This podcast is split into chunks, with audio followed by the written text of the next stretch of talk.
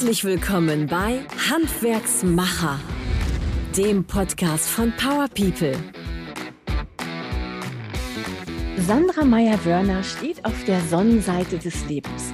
Die fröhliche Rollladen- und Sonnenschutzmechatronikerin liebt ihren Handwerksberuf über alles und ärgert sich manchmal, wenn ihr komplexes Handwerk von Außenstehenden in Frage gestellt wird. Was eine RS-Mechatronikerin alles so drauf haben muss, damit Menschen selbst bei hohen Temperaturen einen schattigen Platz finden, wird sie uns gleich schildern. Denn mit Blick auf den Klimawandel gehört ihr Handwerk zu den Top-Berufen. Hallo Sandra. Hallo. Sandra, wie war der Sommer? Ja, dieses Jahr etwas durchwachsen, aber die letzten Jahre äh, total viele Sonnenstunden. Aber das ist für uns ja auch gar nicht schlimm, weil wir ja auch nicht nur von der Sonne leben, sondern auch äh, bei schlechtem Wetter. Und so können wir den Kunden auch äh, Plätze im Garten kreieren, damit sie auch bei Regen draußen sitzen können. Und auch Wetterschutz. Also wir sind schon sehr vielfältig. Ja, man denkt ja bei euch dann immer nur so an Sonne, oder? Und Schatten. Hauptsächlich ja, aber ähm, wir machen auch Regenmarkisen zum Beispiel, dass man wirklich die Terrasse oder den Balkon auch bei schlechtem Wetter nutzen kann. Oder mhm. auch im Herbst, in der Übergangszeit. Gibt es denn viele Klischees, mit denen du so konfrontiert wirst? Angefangen bei Sonnen und Regen? Äh, ja, also es gibt viele Klischees. Die meisten denken ja erstmal, okay, man braucht uns ja nur bei, bei Sonne und, und wenn es warm ist. Ähm, aber wir machen ja auch winterlichen äh, Wärmeschutz. Das heißt, Rollläden schützen auch den Wohnraum vor Unterkühlung. Oder wir nutzen im Sommer die solare Energie zum Aufheizen. Also komplett vielfältig. Ich muss ja ehrlich gestehen, dass ich selber auch bei Rollladen und Sonnenschutzmechatronikerin nicht sofort an ähm, ja, an Innentemperaturen und sowas halt gedacht habe und habe mich so ein bisschen durch die Materie durchgefuttert und finde deinen Beruf jetzt mega interessant. Also ja. was machst du alles damit, ähm, ja, andere Menschen, Kunden oder vielleicht auch zukünftige Azubis und Azubien äh, deinen Beruf finden? Also der erste Schritt war ja damals die Teilnahme bei, äh, zum Miss Handwerk bei Germany's Power People. Mhm ähm, um einfach äh, den Beruf in die Köpfe der Kunden zu bringen oder auch bei den jungen Leuten. Ja. Weil oft hat man ja erst das Problem, wenn es zu Hause zu warm ist im Sommer. Dann macht man sich erstmal die Gedanken, okay, braucht man eine Klimaanlage? Und wir sagen nein. Mit einem richtigen, perfekten Sonnenschutz vor oder hinter dem Fenster können wir die äh, Raumtemperatur äh, regeln im Sommer und hat ein, ein kühles Plätzchen zu Hause. Und daher ja, Misshandwerk, dann die ganzen Social Media Sachen, dann die ganze Vernetzung in Social Media mit in, in Instagram mit anderen Handwerkern, einfach mhm. im Gespräch zu sein, um die Öffentlichkeitsarbeit zu machen. Man besucht Schulen, Pressetexte ähm, und so weiter. Also ich glaube, äh, da liegt noch sehr viel Arbeit vor mir. Ja, und du weil wir ja schon ein sehr kleines Gewerk sind. Ja, du bist richtig rührig, ne? Du machst alles Mögliche. Und man, wir dürfen das jetzt hier nicht unterschlagen. Du bist zur Meisterin im Handwerk gekürt worden dann. Ähm, ich habe letztes Jahr meinen Meister gemacht und dann wurde ich äh, auserwählt und durfte dann nach Berlin zum Herrn Minister Altmaier und der hat mich dann gekürt zur Meisterin des Monats, äh, weil wir die letzten Jahre wirklich sehr dafür gekämpft haben, dass unser Handwerk wieder meisterpflichtig wird in die Anlage A. Mhm das ist die schönste Auszeichnung eigentlich für unser Handwerk, dass wir wirklich in der Anlage A sind. Das zeigt eigentlich erstmal, wie wichtig wir sind. Ja, da ist also Wertschätzung dann einfach bei, ne? wenn man mhm. gekürt wird und dann mal mit dem Bundesminister für Wirtschaft und Energie reden darf. Ja. Habt ihr dann richtig schnacken können? Ja, ich glaube fast eine Stunde, ja. Hat er sich Zeit genommen. Und ähm, hat er sich auch mit dir darüber unterhalten, wie wichtig das Ganze ist, da, da zu gewinnen und auch mal sein Handwerk äh, präsentieren ja. zu können? Oder äh, worüber habt ihr gesprochen? Also das Erste war ja, wie er hinter dem Handwerk steht. Das muss ich mal wirklich sagen. Egal hinter welchem Gewerk. Er steht wirklich total hinter dem Handwerk und hinter jedem Beruf und weiß, wie wichtig jeder einzelne Beruf ist. Und ähm, er selber profitiert ja davon, auch guten Sonnenschutz zu haben und ähm, das daheim kühl zu haben. Und äh, alleine für den Klimawandel, für den CO2-Ausstoß äh, sind wir halt richtig wichtig. Durch einen guten Sonnenschutz wird der Raum nicht aufgeheizt und wir können halt einfach wirklich dem Klimawandel mit unserem Handwerk entgegenwirken, mit kleinen Dingen. Es ist zwar nur ein, ein Tropfen auf dem heißen Stein, aber wenn man da schon mal anfängt, ist es schon viel. Ja, das ist es ja. Äh, man denkt ja immer, man müsste Gott weiß, wie die Welt nach links äh, rücken. Aber wenn jeder ein bisschen was täte, wären wir schon viel weiter vorne. Ja, das sind Kleinigkeiten. Wenn jeder irgendwie die ganzen Kleinigkeiten äh, wie ein Puzzlestück zusammen, können wir gemeinsam sehr viel erreichen. Mhm. Und was ist noch äh, so passiert? Ich meine, habt ihr äh, noch über andere Sachen schnacken können? Ich meine, so einen Minister triffst du ja auch nicht alle Tage. Nee, nee, nee, nee.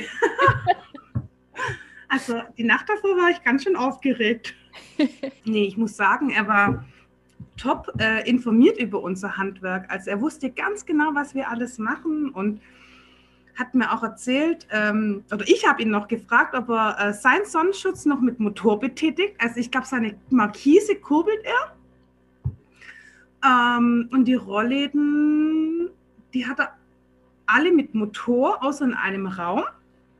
Genau. Und da war er auch ganz stolz und habe ich gesagt, super, echt klasse. Und habe ich mich echt auch gefreut, wie er sich darüber die Gedanken gemacht hat und auch wie er es selber nutzen, hat er gesagt, das ist eigentlich tatsächlich im Alltag so eine Selbstverständlichkeit, aber wenn es dann doch nicht funktioniert, wie wichtig das einem ist, dass man den kühlen Raum hat, dass man bei Dunkelheit schlafen kann. Das sind so, so Kleinigkeiten, die einfach mhm. total im Alltag drin sind, wie dass das Wasser aus dem Wasserhahn kommt. Ja, stimmt. Und wenn es halt fehlt, dann merkst du es erst, ja. Was müsste denn deiner Meinung noch passieren, damit dein Beruf ähm, mehr Wertschätzung erfährt? Hm. Ich glaube, das allererste ist wirklich, ähm, dass wir so bekannt sind, dass auch ein Schüler sagt, okay, zu seinen Klassenkameraden, okay, ihr werdet Schreiner, ihr werdet äh, Kfzler und ich werde R&S-Mechatroniker, dass es so eine Selbstverständlichkeit ist, in dieses Handwerk zu gehen, ohne mhm. sich zu schämen und und äh, das mit Stolz äh, ausübt und auch Was mit Stolz die äh, Ausbildung äh, machen möchte. Genau, das wär, wäre jetzt meine nächste Frage gewesen. Was macht denn eine RS-Mechatronikerin? Also wie sieht so eine Ausbildung aus? Also die geht ja drei Jahre und ist auch eine duale Ausbildung. Ähm, ganz klar die Reparaturen der Service- und Sonnenschutzprodukten, die Montage, dann auch die Fertigung. Wir haben ja fast alle Werkstoffe von Holz, Metall, Kunststoff, Textilien und Elektrotechnik. Das müssen wir alles beherrschen und das kommt ja dann auch in der Gesellenprüfung dann auch dran. Und ähm, ein bisschen schwindelfrei sollte man dann schon auch sein. und ähm, ja, das Schöne ist halt wirklich, ähm, dass jedes Haus anders ist, jede Terrasse, jeder Balkon. Und so ist halt auch die Produktvielfalt von uns. Also man sieht es ja bei mir auch, auch im Hintergrund. Ja, ja. Äh, du selber bist ja über Umwege ins Handwerk gekommen. Was hattest du denn eigentlich vor? Ah, ganz früher wollte ich eigentlich Meeresbiologin werden und dann ähm, das habe ich ganz schnell verworfen, weil ich ja so viel Heimweh habe und so. Und dann habe ich mir überlegt, aber so auf dem Forschungsschiff, das ist ja gar nicht meins und gar nicht mehr zu Hause. Und mh, mm, dann ähm, habe ich ein Praktikum gemacht äh, bei einer Bank und fand eigentlich so das Kaufmännische, oh, das, das machst du. Und damals, als ich in der Schule war, haben meine Lehrer gesagt, hey Leute, es gibt mehr Lehrlinge wie Ausbildungsstelle. Schaut, dass ihr eine Ausbildung kriegt. Ähm, dann habe ich weitergemacht und habe dann eine Ausbildung bekommen zur Spedition Logistikkauffrau. Das hat mir auch richtig Spaß gemacht, auch so eine Männerdomäne anpacken und aber auch das Betrieb, der betriebswirtschaftliche Hintergrund und das war total spannend. Bin auch übernommen worden und eines Tages, ich weiß noch, wie wenn es gestern gewesen wäre, habe ich so meine Arbeit gemacht, habe meine Arbeit geholt und habe dann so mit den Kollegen geschnackt und so in der, in der Kaffeeküche und ähm, und ich weiß noch, daneben mir war, neben meinem Bildschirm war so eine Rechenmaschine und dann habe ich ausgerechnet, wie lange ich den Job noch machen muss, weil es war irgendwie doch jeden Tag das Gleiche. Es war jeden Tag der gleiche Anruf aus Calais mhm. und aus Frankreich vom Hafen und immer das Gleiche.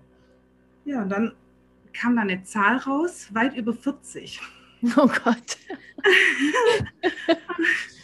und ich war ja gerade mal 20 und dann habe ich gedacht, nee, Das war wie so ein Blitz, muss man sich das vorstellen. Das war wirklich so. Und dann habe ich nur gedacht, scheiße, du musst den Job noch so lange machen, so lange hast du noch gar nicht gelebt. Das war wirklich so dieses, zack. Und dann weiß ich, habe ich aus dem Fenster so rausgeguckt und dann, was machst du jetzt? Dann habe ich auf den Kalender geguckt, habe Word aufgemacht und habe auf Ende Juli gekündigt. Krass. Und dann habe ich die heimlich die Kündigung äh, ausgedruckt und dann äh, im Personalbüro angerufen, bin rüber und habe die Kündigung vorgelegt. Die war total geschockt. Und die so, ja, aber du bist doch so fleißig, hast so eine tolle Ausbildung gemacht. Und ich so, ich kann nicht mehr, ich möchte nicht mehr. Und dann bin ich ins Auto gestiegen, weil ich habe dann meinen Jahresurlaub genommen, weil ich ja nicht wusste, was zu machen. Und ich so, okay. Dann bin ich, glaube erst mal zwei Stunden lang rumgefahren. Ich hatte so Schiss, das daheim zu beichten. also so eine Kurzschlussreaktion. Und dann kamen auch immer so Zweifel. Was hast denn du eigentlich gemacht? Was hast du eigentlich gemacht? Du hast jetzt keinen Job mehr, du bist jetzt arbeitslos. Ja, dann bin ich heim. Irgendwann mit Rumdrucksen habe ich das dann zu Hause gesagt. Und meine Eltern so cool, richtig gut. Ja, Sandra, du, das ist so mutig von dir. Nee, mal, ist nicht. Aber erstmal, jetzt machst du erstmal Urlaub. Du findest was. Ja. Finde dich. Finde dich. Hm. Und dann war so, eine Woche Urlaub alleine, war ganz gut, danach war es langweilig und was war, zack. Ich bin jeden Tag mit meinen Eltern zum Arbeiten gegangen. Und dann, ich glaube so nach drei, vier Wochen, sagt mein Vater, das war so August, du, ich habe dich in der Berufsschule angemeldet für September, du kannst gleich im zweiten Lehrjahr anfangen. Und ich so, an. Ja. Habe ja gerade nichts Besseres zu tun. Und dann hat er den besten Spruch gebracht. Weißt wenn es nicht funktioniert, du hast ja schon eine Ausbildung, dann findest du wieder was anderes. Du bist ja. noch jung genug. Und aus dem Probieren sind jetzt weit über 15 Jahre. Wahnsinn. War Sandra, auch wenn du Nein sagst, das ist mutig. Es gibt so viele Leute, die unglücklich in ihrem Beruf sind und den, den, den Schritt nach draußen nicht wagen. Und das, was du als Geistesblitz oder Erkenntnis oder so geschildert hast, das sind ja Momente, ähm, wo dein Bauch auch entscheidet und sagt, um Gottes Willen, weitere 40 Jahre halte ich im Kopf nicht aus. Und äh, wenn sich das andere Leute auch mal überlegen würden, vielleicht bevor sie ihre Ausbildung anfangen und hier und da ein Praktikum machen würden ja. im Handwerk, dann würden die auch merken, wo ihr Herz höher schlägt und vielleicht auch mal eine tolle Ausbildung dann äh, in deinem Beruf machen. Dein Papa hat ja, ja, dein Papa hat ja den gleichen Beruf wie du, ne? Also äh, ja, aber auch über Umwege, vielleicht liegt es auch in der Familie. also der hat ja auch was ganz anderes gelernt, aber auch im Handwerk. Also hat ein anderes Handwerk gelernt und dann in dem Familienbetrieb. Und ich glaube, durch das, dass er die eigenen Erfahrungen äh, gemacht hat selber, hat er mich das auch machen lassen. Hm. Ohne irgendwie Zwang. Also ich habe nie von, von meinen Eltern gehört, du musst in den Betrieb, du musst gar nicht. Das kam alles in freien Stücken. Und irgendwann mal nach ein paar Jahren hat er mich dann auch gefragt, möchtest du überhaupt die Firma auch übernehmen? Mhm. Also wirklich, also alles äh, meine freie Entscheidung. Also er wäre auch nie beleidigt gewesen oder böse, wenn ich gesagt hätte, nö. Und hast du dir da dann überlegt, so, hey, das sind jetzt weitere, ich weiß nicht was, äh, 35 Jahre oder so? Nee, da ähm, habe ich es nicht ausgerechnet. Ah, siehst du? Weil dein Herz es schon wusste.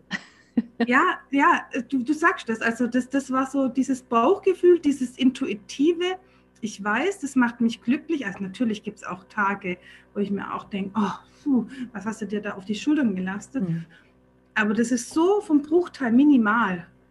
Ich glaube, die Selbstzweifel hat jeder Mensch. Ja, solche Tage hat jeder. Aber das andere überwiegt ja viel mehr. Ja. Und, und ich glaube halt auch einfach, ich glaube, vor 50 Jahren hätte ich mir das nicht zugetraut. Da wäre ich eine von eine gewesen. Und ich glaube, da hätte ich auch viel mehr Widerstände gehabt wie heutzutage. Ähm, alleine durch das, dass in den Köpfen schon ein klischeefreies Denken ist, dass es normal ist, mhm. ähm, macht es auch viel mehr Spaß. Klar kommt man auch an, an seine Grenzen als Frau und ähm, muss auch ab und zu mal diskutieren und sich viel, viel mehr beweisen, aber das ist ein Ansporn. Ich glaube, das, das, das reift mich, lässt mich mehr reifen wie, wie verzweifeln. Ja. Ich glaube, dann du stärkst deine Wurzeln. Ich meine, manchmal muss man einfach ein bisschen kämpfen, das ist klar. Äh, liegt vielleicht auch in, in, der Natur des Menschen, dass man sich als Frau hier und da etwas mehr behaupten muss. Ähm, aber in so vielen Handwerksbetrieben sind jetzt immer mehr Frauen am Start auch und ähm, über, über eine Quote zu reden, ist eigentlich hoffentlich bald dann überflüssig. Also für mich wäre es tatsächlich so, wenn man gar nicht mehr darüber redet, dass es sondern hundertprozentig selbstverständlich wird. Das wäre mein ja. Traum. Also mein Traum wäre wirklich, dass jeder Mensch selbstverständlich ist, egal was er ausführt, was er tut und was er ist und was er liebt und was er glaubt. Ja. Und dass man gar nicht mehr darüber überhaupt debattieren muss. Amen, Schwester. Also ich glaube, das wäre das schönste, äh, äh, die schönste Welt, die man sich vorstellen kann. Ich glaube, dann gibt es auch keinen Hass und keinen Krieg mehr und wenn man jeden so nimmt, wie er ist und, und dann einfach nur noch so, passt die Chemie, passt es nicht, okay, die ja. passt nicht, also dann gehe ich ein bisschen auf Abstand. Ja. Ich glaube, das ist äh, eine viel schönere und gesündere Einstellung zum Leben. Wir hätten lauter glückliche Handwerker und Handwerkerinnen. ja, äh, wenn man sich das halt mal vorstellt, wenn sich halt noch mehr junge Leute dazu äh, bewegen und sich einfach den Mut finden. Es mhm. ist einfach nur Mut, äh, weg von dem Mainstream, weg von den, den Gedanken oder, oder von dem Gerede, was anderes sagen, vielleicht auch die eigenen Eltern oder Lehrer. Und man ist genauso viel wert, wenn man im Handwerk ist, wie in anderen Berufen, weil egal welcher Beruf jeder Mensch macht, wir sind, wir sind jeder ein einzelnes Puzzleteil. Pflegeberufe, Ingenieure, egal was. Ja. Und, wir, und wir brauchen uns ja alle zusammen. Ja.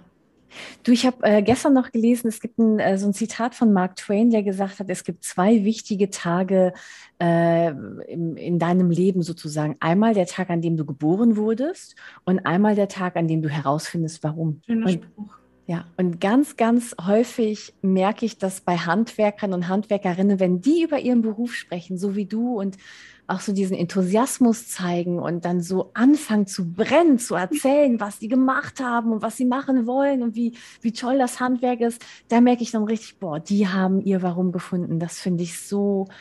So ganz das Warum weiß ich nicht. Man steht halt morgens auf und weiß einfach, was zu tun ist, macht es unheimlich gern. Ich habe ein ganz tolles Team um mich herum. Ja, dieses familiäre und ich hatte letzte Woche auch so ein schönes Telefonat. Ähm, klingelt das Telefon, bin rangegangen und dann war eine alte Kollegin von mir dran. Aus meinem alten Betrieb, also aus dem Konzern. Und dann hat sie voller Stolz gesagt, weißt du, Sandra, ich erzähle jedem rum, dass du meine Azubine warst. Und was aus dir geworden ist, und jedes Mal, wenn ich einen Zeitungsartikel von dir finde und wenn ich auf Instagram sehe, ich, ich zeige das bei mir in dem ganzen Betrieb rum. Und ich bin so stolz auf dich. Und das, ich, ich habe echt vor, äh, vor Rührung geheult. Ja, richtig. Hashtag und, Handwerkerstolz. ja, und, und, und, das war so süß, weil ich weiß noch, wie ich als kleine Azubine so mit, mit 17, 18 da durch den, den Laden gelaufen bin und so. Mhm. Und sie hat mich echt immer unterstützt. Immer. Und wie jetzt so unsere Wege gegangen sind in den letzten 15 Jahren und nach, nach so langer Zeit dann so ein Telefonat zu bekommen, sie ist jetzt meine Kundin. Mhm. Und ähm, ja, das erfüllt einen mit Stolz. Du bist bestimmt zwei Zentimeter gewachsen, Minimum. Bin hier noch größer. aber aber ich, ich, ich glaube, das sind so die kleinen Dinge. Und genau diese Botschaft, was sie gesagt hat, weiß ich, äh, dass ich weitermachen muss, den Weg weiter ebnen muss für die Zukunft, für, für Menschen, die nach mir noch kommen sollten.